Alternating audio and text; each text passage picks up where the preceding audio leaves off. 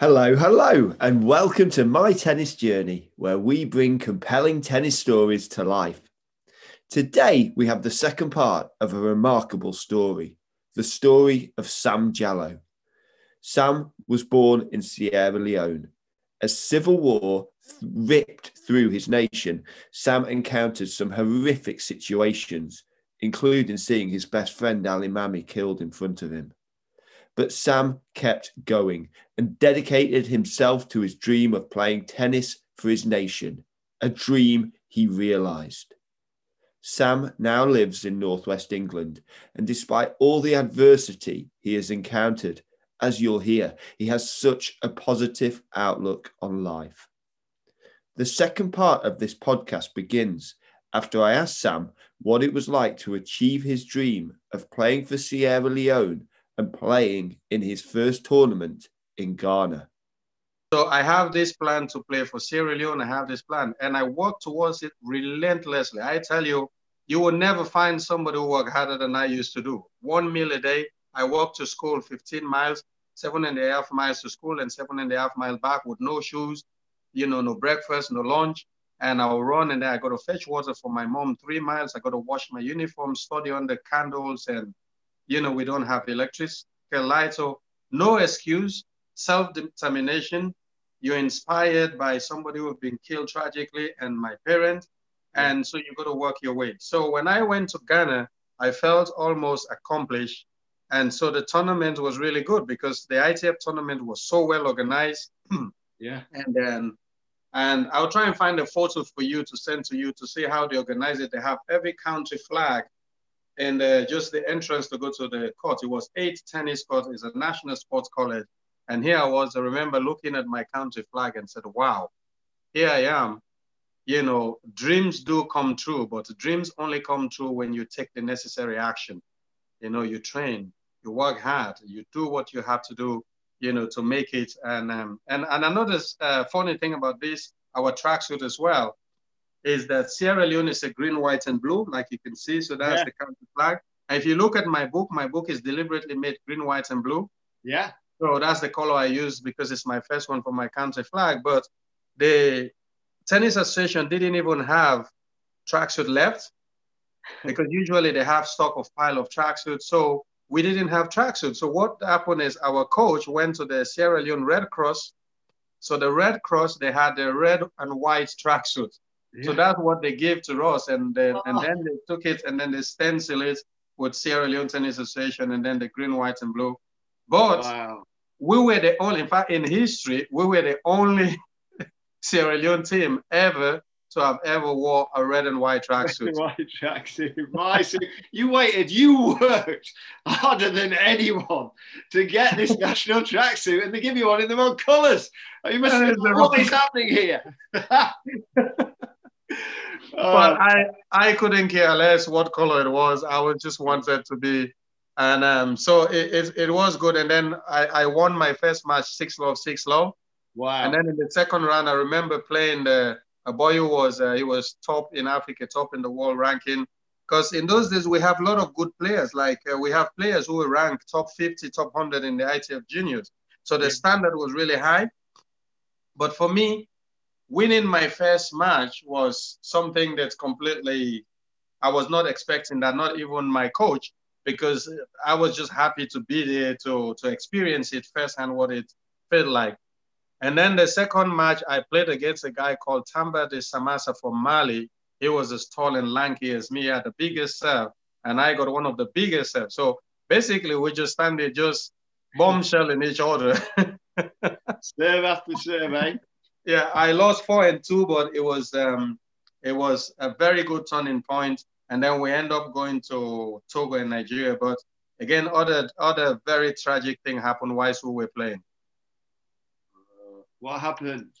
Oh, so we went to Togo, and then uh, whilst we were in Togo, one of the worst attack happened in Freetown. So the rebels they regrouped and came back. So um, that was just two weeks after we left. So they, they killed over 12,000 people in, um, in that week. Oh, no. So I didn't have a telephone to communicate with my family, and my coach was you know, screaming all the time. And I remember I was I played against a kid called Umar Shitrit.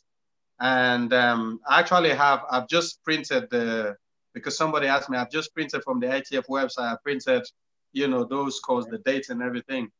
So Umar Shetrit, I was playing, I lost love and love. And the reason is, I mean, this has nothing to do with my ability to play tennis, yeah. but also because I was looking at my coach because uh, every time I turned to him, he was in tears. He was listening. So I knew something was wrong. So my head completely like, I don't even want to play tennis here today. So I knew. And then um, because the, the night before the news wasn't good about Sierra Leone. So anyway, we finish in Togo and then we continue to Nigeria for the third leg. Yeah. So Wise in Nigeria and then Sierra Leone has been turned into like, uh, I mean, the whole nation was completely turned upside down. So anyway, um, once we finish in Nigeria, we couldn't go back to Sierra Leone, and then we end up becoming refugee for three months in a uh, few months in, in Ghana. So, oh. So. Uh, I tell you, Rob, it's this is why um, everybody around the world who have read my book and said definitely we just want to see the movie. This is this is more than just a book. It, it has to be turned into you know a movie. So it's like one problem after another. So even the time I was, I felt like I've succeeded in what I have to do, yeah. then more and more difficult things are happening. And obviously, after some time, we managed to fly back to Guinea after some months in Ghana. And then um, uh, we got to Sierra Leone, me and my coach from Guinea. And then uh, we got a, a airlift by helicopter uh, from the airport, you know, to Freetown. And I remember my coach, because we were sent this helicopter and he said to the guys if they can basically normally they fly over the atlantic ocean into the beach and then that's where they land and then we go home yeah. so my coach said if they can just divert into the city for us and why is the flow over the city and you can see everything in fire all you can see in the city is just smoke oh. the building that i grew up looking at this all the government building were on fire and then um, i remember when i came down you you would drive for like 20 minutes, you wouldn't see a single human being. Yeah. And it was those I, I never thought I would see my country like this. And then when I went, I saw my mom and everybody, people have big head, small body, bones. You can count everybody's ribs because it, it was really bad, Rob. I think that's when I decided enough is enough. I got to leave Sierra Leone and um, I got to move somewhere else. Unfortunately, yeah, I did left, but it was even more painful after that. Uh, it get worse. and, was, and was and was it again tennis that enabled you to to leave Sierra Leone? Uh, yes, because um, uh, one of the Ghanaian coach, uh, uh, funny enough, his son only messaged me two days ago, and um, so this guy he was the national coach for the Ghanaian junior team and also become the Davis Cup captain for Ghana. So whilst we were playing one day, I think after I finished my second match, and he called me whilst I was in Ghana, and he said to me, and he said, I've called you especially because I I felt really sad for you guys that Sierra Leone has been so badly damaged. He yeah. said, I went to Fourah Bay College, the University of Sierra Leone, when I was younger. And because Sierra Leone has the first university in West Africa, so that's where all the most educated people in West Africa used to go study to Sierra Leone. So we were pretty much known for education and we have the highest IQ in the whole African continent. Sierra Leone has the highest IQ. So he said, I don't know how a nation so great, so wealthy can go from that to where it is today. But if you want to ever come to Ghana to live, you can live with me and my family, and I can help you with your tennis and your education. Wow. So he gave me his address and his phone number. So when I went to Sierra Leone and I look at the situation was really tough, I, I asked for some help if I can get some money from some rich people. But then, then I wanted between three and five hundred dollars to get a flight back to Ghana, yeah. which is 45 minute one hour flight. And I managed to only get $50, $55. Yeah. so that couldn't take me anywhere. So, and uh, a military commander uh, who was called Colonel George, he played tennis. He was a good player who plays for Nigeria, but he joined the army and he was a colonel in the army. So he gave me hundred dollars, and then he gave me a letter to take to somebody who runs a very small flight between Sierra Leone and Guinea and Liberia, uh, not Liberia, Sierra Leone, Guinea and Gambia. So they actually gave me a lift from Freetown on the plane wow. to Guinea. So they dropped me in Guinea, and boy, oh boy, I have to travel by road from Guinea to Liberia and from Liberia to Ghana. But when I went to Guinea and asked the guys, I said, look, I'm going to Liberia. How much is the ticket? The guy looked at me and said, You're going where? I said, I'm going to Liberia. He said, No, you're not. I said, Why? Because that time the war started in Liberia, you see. So from Liberia and then it came to Sierra Leone. It started in 1989 Liberia. So the Liberians and the Sierra Leone, we didn't get on very well at that time with each other. Yeah. But me being this young, 16, 17 years old teenager who just, you know, when you're a teenager, your thinking is just not the same as when you grow older. Yeah. And then I decided, oh, forget it. I'm going, just give me the ticket. So a journey that was supposed to take me two days from Guinea to Ghana took me over two months. Oh. And and I end up being nearly killed because somebody said they were going to shoot me and shoot whoever is in the truck because I have to escape in the border to get to Liberia. I didn't have a visa. I run out of money on the way.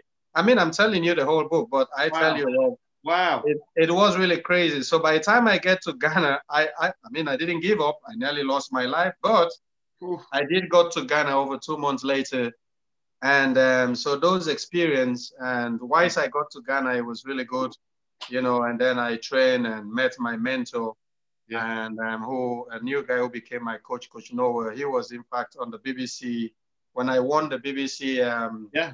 Inspiration Award. So BBC yeah. surprised me by actually bringing him on, and which like, how did you even manage to get hold of this guy? Because he's the most quiet person that I know so anyway, so uh, it, it, was a lot of struggle, but the struggle, you know, comes and it brings other things. Yeah. And I think um, you know the struggle. I, I can't wait to really get stuck into the book and read the, the, the you know even more detail than you've so kindly given us today. I mean, and uh, you know, obviously, I'd encourage everyone to get a copy. I know it's on it's on Amazon, and if you look up Sam's website, we'll be sure to give you links and things like that. Um, how out of all this, Sam, how did you end up coming to the UK? Yeah, that's a good question. So, whilst I was in Ghana training, um, that was in the year 2000, and um, so the under 14 tournament was on the ITF tournament in the same place where I've played my own tournament. Yeah. And the Gambian tennis president came with the team. Coincidentally, uh, he, the coach who was meant to come with them, he has gone for his he has two jobs. So he was a national coach, but he also worked as an accountant. Yeah. So his accounting firm has sent him somewhere to another country for conference. So he wouldn't make it. So the tennis president decided, you know, he would take the players. So whilst we were there, these boys, the tennis president was uh, quite a bit old. So he spent a lot of time in the room and just leave these kids. And, and I said to them, where is your coach? And he said, Oh, we don't have a coach. We have the president, but he is sleeping.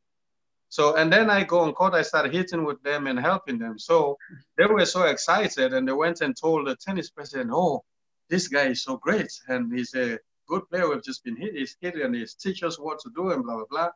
So I spent the whole week with them. And then when he was uh, ready to go, he said, Look, Sam, uh, what would it take for me to get you over to Gambia when you're not competing to help because the kids, they just never shut up about you. Even when I want to sleep, they go, Sam, Sam, Sam, Sam, Sam. I go like, that's enough now, Sam. I, I'll talk to Sam myself. So anyway, so through this, and then um, so he invited me to come to Gambia. But another twist to the story is I struggled more to get from Sierra Leone to Gambia than I did from Sierra Leone to Ghana. But I'll let you read that. I would end up four weeks in prison as well. Oh. anyway, let's don't even go there. so, so, so I, I end up in the Gambia, and then I met my um, my kid's mom, and uh, so when I met my kid's mom, and then um, she came to, we met in the Gambia while I was there, and then uh, she came to the Gambia for so many times, and it reached a point where she said to me, you know what? I'm sick and tired of coming with to you to Africa. I know you got your tennis, you travel, you love your Africa but why can't you come to England and see where I live and see my own? So anyway, so she she brought me over to Southport. Southport, where yeah. she lived. Uh, that was in 2004. Wow. And I remember I came in May and uh, she said this was the summer. I was so freezing cold. I go like, if this is your summer, I don't want to see what your cold weather looks like because I've never been in ice cold places before in my entire life. And the other thing I didn't find interesting that in Africa, everybody talk to each other. Hey, Sam, how are you? But here in Southport, because Southport has a lot of wealthy people, yeah. and nobody could speak to me. Everybody was like to themselves, and I was so bored. And I go, so I remember asking um, my wife, "Is go, I want to go back to Africa. Yeah. I love, I love uh, England, but I want to go back. If this is what life is like here, I want to go back and do my tennis in Africa. So anyway, I spent a few months here and then I went to Africa and then she said, well, you have to come back because, you know, I cannot be going back and forth to Africa and it's tough. So I decided to make my mind up and I came to England uh, in 2004 and I was, uh, you know, 22. And then uh, 2005, my kids were born here. I got twin daughters. Wow. So, uh, and then whilst I was yeah, was actually my one of my training partner was Ken Skupski. He plays for Great yeah. today. Yeah, yeah. Like, so me and, one of yeah. um, one of my favourite ever matches actually was Derbyshire uh, against Lancashire down at Eastbourne in County Cup, and Ken and, his, right. Ken and his yeah. brother were playing a couple of our players, and we actually had a match point. Um, and one of the Skupskis put down an ace, I think, on our match point. But for our lads to push them that close was an amazing thing. So. Yeah, yeah. Ken and uh, Ken and Neil, uh, yes, they're they're good. Uh, Neil is actually he's doing well. He's uh, he's a love, lovely guy. I mean, Ken, they're both lovely. I grew up with Ken here, and uh, in fact, he was when I came back because in Southport at that time, um, I said to my wife, you know, I I need to get a if there's no tennis players here, there's no way I'm going to live here because I have to train and I need people who can hit. And you know, me coming from Africa, my energy, I could spend eight hours on courts. And I remember Ken used to say to me, Sam, how come you just never get tired? Because I used to travel to the Liverpool tennis center, we'll train for two hours in the morning, and then I would go to the gym and train for another hour and a half and yeah. come straight to the tennis court and do another two hours. I did this every day unless yeah. Sunday. And and these guys used to say, it looks like he's, you know, I don't know, is he on drugs? What's wrong with him? His energy. Because I, I, for me, tennis, it was my my my te- me being on the tennis court. It's a different yeah. thing to other people. Yeah. So I train a lot with Ken, and then I go back and forth to Africa to play for Sierra Leone. And then in 2007, I was 25, and I was struggling, you know, with sponsorship and all this kind of stuff. So I decided um, I'm going to stop playing international tournaments and maybe focus on becoming a coach. So, and then I have a call from the tennis association. My the vice tennis president called me and said, "Sam, look, the All African game is on. I know you tell me you don't want to play tennis anymore for Sierra Leone because we're supposed to be playing Davis Cup and other thing, but we don't have the money. You know, it's frustration after frustration. So, um, but the All African game is coming up, and I you are my first pick. I want you to play for this country and I want you to wow. do your best. And that should be your last tournament, at least to say goodbye to Sierra Leone tennis. Wow. So this vice president, I was really shocked. And I remember sitting down and with my wife and we spoke about it. So um, yeah, so I actually went to Sierra Leone, traveled there and trained with the team and then came back to England uh, two weeks before the games. And I trained with uh, a lot of people here and a boy used to be the British number one junior. He grew up with Andy Murray, Chris Pack, who is a, for me, the most talented tennis player I've ever seen in England. Yeah. And so he lived in Southport here, become my like my brother. So and um, yeah, I went to the All African game, paid my own money. My country still never paid me yet. I keep that secret, and um, it cost me over three, four thousand pounds, five thousand pounds because flight ticket, this, and my country still, somebody has never refunded the money. So we went and um, I played the, the All African game, and I was the, the flag bearer for my country. So Amazing. that that was a good thing. The stadium, I think they have over fifty thousand people in the stadium, and it was unbelievable, you know. And um, I didn't get the results I wanted, but I was very happy to, for the sake of my sister. One of my two of my sister were killed as well in Sierra Leone, who I dedicated my book to. And so, so many, so many things happened. And that was my last international tournament. And the other person who was impacting that tournament, you know, uh, uh, Malek uh, Jaziri. Yeah. He yeah, was, was, yeah, we all played in that tournament together, and he ended up becoming top 100 player. Yes. And um, but he did even, I think he lost in the semis to a guy called Lamine Ouahab, who beat Rafa in 2001 in Wimbledon semifinal juniors. Wow. So there was a lot of good players, you know. But the, another reason why you don't see African players is associations are killing the people in Africa. Mm. Oh, well, Simon, um, but you, I guess, what a fitting finale to what was your Sierra Leone tennis career in terms of carrying that flag with all those people there? Because, boy, oh boy, did you deserve to do that, eh? Yeah. Yeah, it, it, it was. It, it, it was a good feeling to see. And, and I remember after the open ceremony, which was like the Olympic, basically the fireworks and everything. I remember going back, my tennis, my vice tennis president looked at me and said, uh, I remember he said, if there was one person I want to see the smile I saw on your face, it will be you. I don't know if I've sent you the photo. I'll send you the photo of me and my vice president when I hold the flag. We were under the tunnel coming yeah. to the stadium. Yeah. And and and he looked at me and said, "Boy, uh, I know people are stubborn, but you have an energy and endurance that will be very good for the children. This is why I formed my foundation to go back and help children. And we've done so in South Sudan. We've done a lot of time in Ghana, in Gambia, and a lot in Sierra Leone. We run tournaments and things because I, I don't want to see kids suffering like I did. You know, in my childhood, we suffer. So we got a lot of help here in England. And recently, Wilson sent me a whole bundle of stuff to take to Africa and stuff like that but it, it, it was all the thing. And then, of course, I end up playing in the futures. I play a lot of futures in Africa. I played in the ITF Junior. I played in the All African game. Me and my cousin were some uh, two of the best doubles player. And um, I end up playing a lot of doubles because of my seven volley. And yeah. So, and in fact, Ken was my doubles practicing partner when, when before he went to America on uni. Yeah. And um, yeah, he used to say to me, Sam, you just need to chill out a little bit. Come on. When I go on tennis court, I never know how to chill out. Now I do because I'm older now. I, I mean, just such an incredible journey, and you know, full journeys in the book. But I think one of the things I'd love to talk to you about is is your approach to life. I know you do a lot of speaking now at events, um, and and almost through your experiences, just the qualities that people need to get along in life, to make things happen in life. And you've got that. You've got that. Just just tell us a bit about how, you know, how you advise people following on from these at times horrific experiences. Yeah. My my the first thing I would say to people is first thing is appreciation.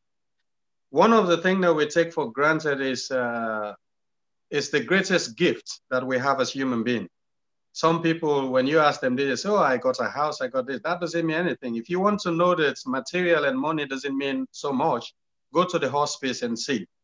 And ask those people what did they want. They will tell you, I just want to have my life back. So life is the greatest gift. So if you are healthy, you're well.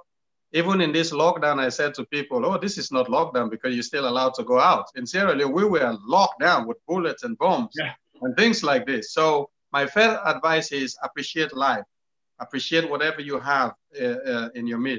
Appreciate that you got food. You live in a country called England, where if you are struggling here, somebody can help you. The government can help you. So that's the first thing. And the second thing, find something that inspired you. Like I was inspired by my mom and my friend who I lost tragically. Something that make you want to wake up two o'clock in the morning and just go run. Something that if you have to lose weight, maybe you see a boy or a boyfriend or somebody or, or, a guy or a lady that you want to impress.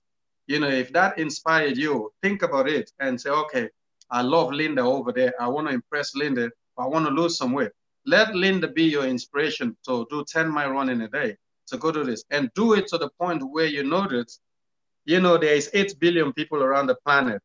And whatever you're doing there's at least 20 100 million people doing it do it so much that you think to your head that I am doing it better than anyone else. Because trust me, If you think you're training 10 hours a day, there's somebody in China doing 12 hours. There's somebody in Sierra Leone. So give it everything that you have. You know, get something that inspired you. And another thing is, uh, our advice is don't try to be stressed about things that you can't control in life. You know, when my friend passed away, I realized that I am not in control of how I die or whatever, but what I'm in control of is how I play tennis, yeah. is how I train, and how I get better. Even though the opportunity was only 1%, but I took that 1% opportunity and make it to 100%. So I make sure I train, never give up attitude, determination, and work as hard as possible. Now, my last advice I always give to people, the whole world is going through so many things. We got coronavirus, we got Black Lives Matter, we got uh, Muslim hating Christian, Christian hating Muslim, you know, white people fighting black people, black people fight, you know, all these kind of negative things around us. So what I advise people is, you know, when I support Liverpool, we wear red, as we know. I love red. Sometimes we wear yellow. Sometimes we wear black. Doesn't matter what color. I love my team. So take it that you love human beings. Doesn't matter if they're red, if they're blue, if they're green, if they whatever color people. It doesn't matter people gender. At the end of the day, we're all strangers on this planet. Let's love each other. Let's care about each other and not just you. Because if we would have had that in Sierra Leone, 120,000 people would have never lost their life. The Second World War would have never happened. First World War would have never happened. Africa will be a peaceful place and the whole world. So for me, my greatest lesson is appreciation, thankful, happy, love people, respect people. Play tennis, not war. Choose love, not war. Hey. Yeah. Yeah. Amazing, lovely words. And and how about over here with with the children? I mean, I, I was really interested. Your dad said in uh, tennis in Sierra Leone was for for white and wealthy. Um, you know, what was your impression of of tennis in the UK when you came over? Was it, uh, you know, white and wealthy? Um, how, how do we change that in the game? It, it is changing. How do we change it more? It's a, uh, it's a yes and no because everybody can play tennis. It doesn't matter how rich or poor you are. But realistically, if you want to compete, you need to have the finance. That's no doubt. So that's what makes it become like a rich man sport. You know, if you want to go to certain club, uh, you know, membership can be higher, you know, for some people. So again, uh, like I said, it's a yes and no question. You can play tennis at certain level, but if you want to go compete, for example, I last uh, 2019, the rest of 2019, from January to December, I did uh, 90,000 miles of travel. Wow. You know, I was all over Europe, Eastern Europe, America, South America, Middle East, you name it. I was all over the place with this player. And imagine the flights cost, hotels, my salary, strings, shoes, you name it. Just, just, and that was you were what a, a hitting partner. A, no, I was the coach. I was a coach. I was the coach. Player. Yeah, I've, I've been a hitting partner for a lot of players, but this one I was traveling with an American player who is, is ranking his top 200 now in the junior but very potentially definitely has what it takes, this kid. Yeah. Because I choose who I travel with very carefully. I like people who who really they choose to play tennis and they choose to go to hell to make sure that they play tennis. If you're a Barbie doll, if you're a you know spoiled rich kid, I don't care how much money you have, I won't be traveling with you, that's for sure. But I will encourage everybody. It doesn't matter how rich or poor. I always, but to travel with you, you need to have a meaning behind your travel. Yes. So, so I think the way to change this because I'm sure our healthy, which I'm a big fan of the LTA, even though you know people say the LTA have their own problem. Of course they do. Husband and wife have problem. Kids, brothers and brothers have problem. So everywhere there's a problem, but I still support the LTA because that's our local association. But I would like to see how they take some of the fundings and help poorer areas. Yes. You know, because I, I will give you an incident. I used to train a boy who come from a very poor. I mean, when I say poor, for England standard, that was poor. And um, this black kid, and I used to teach him free because nobody else would do it. And he was talented. Yeah. But you know, he broke his hand and came back, and he lost all his uh, sponsorship. But they were giving all the kids sponsorship who they don't need it because their parents got the money. You know, so so in this kind of thing, those little things I think need to be changed. And a few years back, I was that, at the. You know, that's a really interesting point, Sam, isn't it? Because you know, when we see juniors come through, and we want, you know, I, I want people to play our game. I don't want it yeah. to be about the money that they've got. I want it, you know, if they've got the passion for it, if they've got the drive, if they've got that attitude that you've talked about, I want them to play our game. Yet, yeah.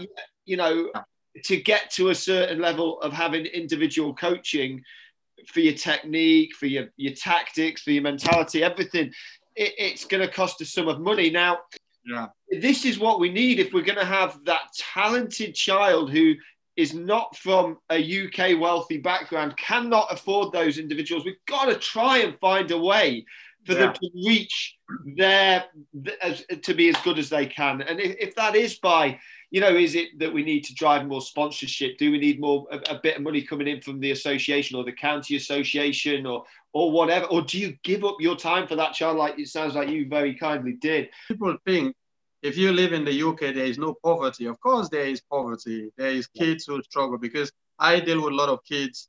You know, I can tell you, Rob, I'm not trying because I don't, I don't talk about what I do, but uh, just to give people a clue, there's so many kids that I do tennis for that couldn't afford it. And I'll give you two story here.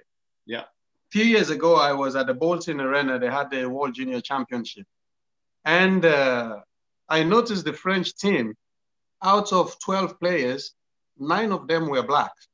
So I got very, you know, interested in this. And I said, I asked the coach, I said, wow, it's nice to see a lot of our black kids, uh, you know, into tennis. Say, how have you managed this? Because I'm looking at the attitude of the kids, the competitiveness, the discipline.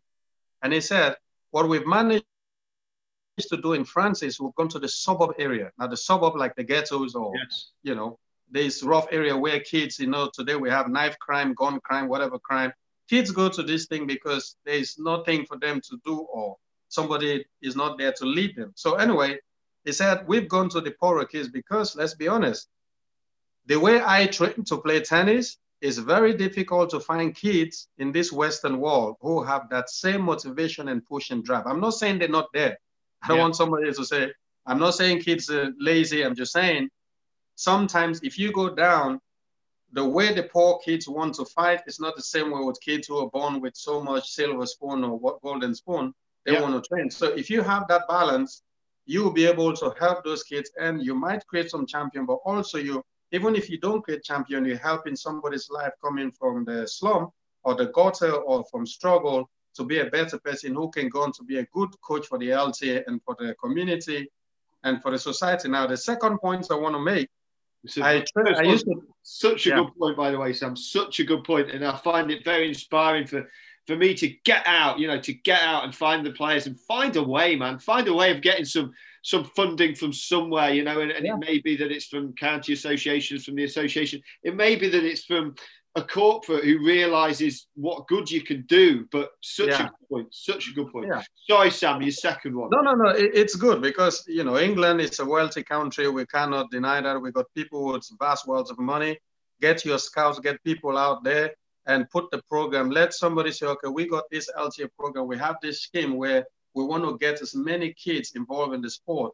You know, I remember here in Liverpool before the Liverpool International, I do a voluntary work where I'm involved with the Liverpool International, where you you yes did mention. I uh, was it you, you said um okay anyway. So but anyway, I'm just saying at the Liverpool, what we do is we put mini tennis net, we go out. And do you know how many people and kids we talk to all the time who took up tennis? They come for the day.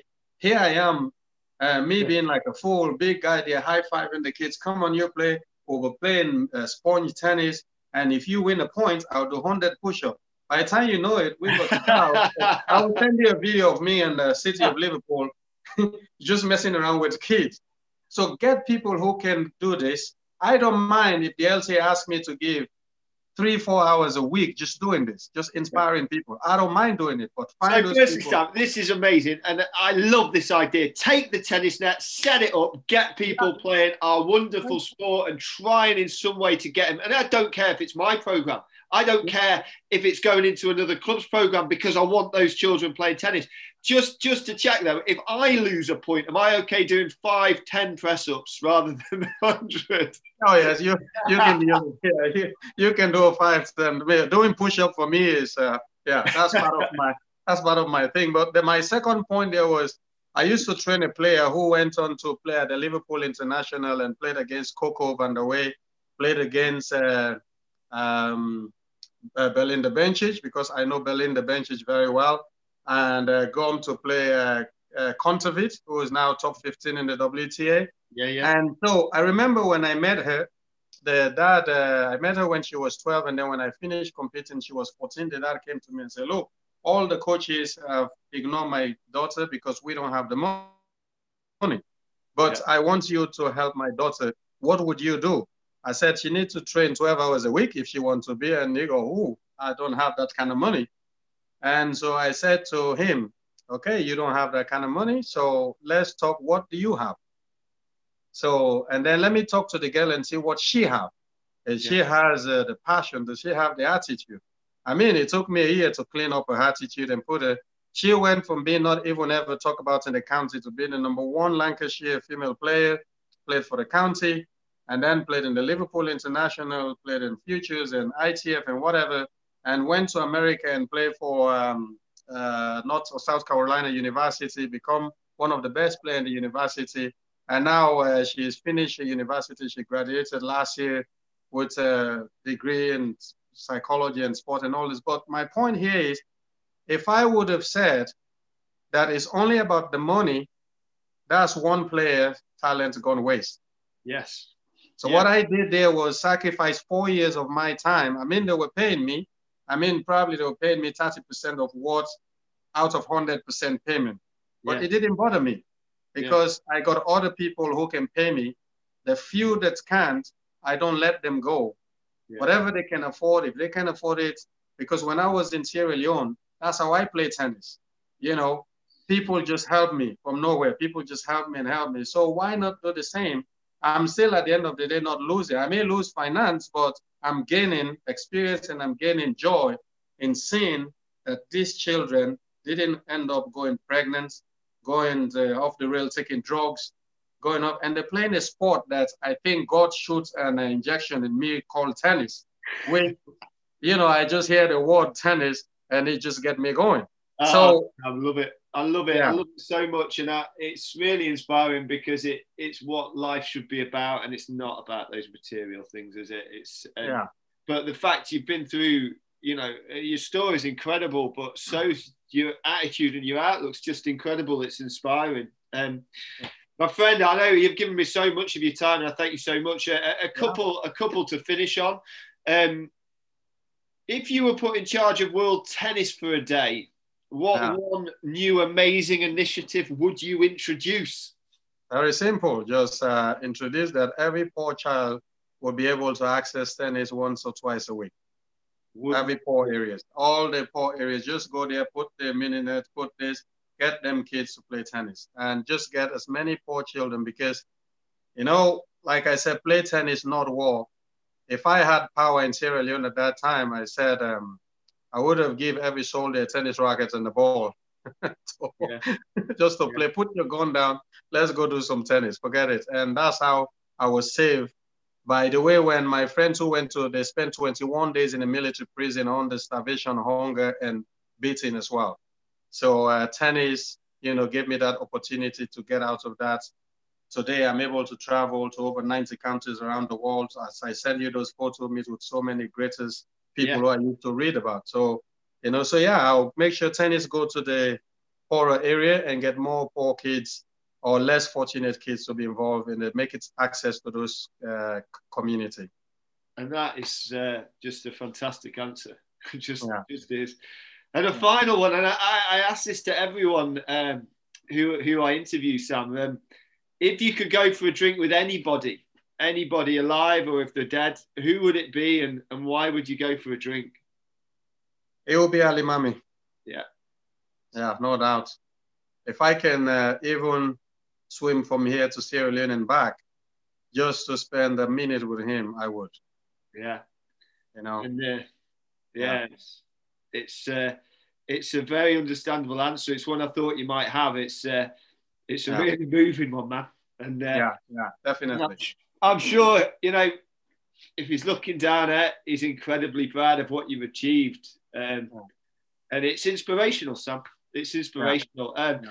I can't I can't tell her, you know, anyone who's out there, you know, if you if you've listened and to this interview or to the, I'll probably cut it into a couple of parts to the a couple of these interviews. Um, please do uh, check out Sam's book, How Tennis Saved My Life and, and Play Tennis Not War. It's on the Amazon website. Search for Sam Jalloh uh, and find the website there because the story is incredible. But what's come out the other end of it is something that's incredibly inspirational. So yeah. Sam, I, I, cannot thank you enough for your time. Oh, don't worry, Rob. Uh, thank you so much. I'm more even grateful to to speak and talk about this, and also just to tell people that um, if the COVID, for those of you guys who are struggling with the COVID at home, remember, stay calm, stay positive, uh, read, you know, spend time with your family, think about yourself and the world, and be happy because we all get through this together.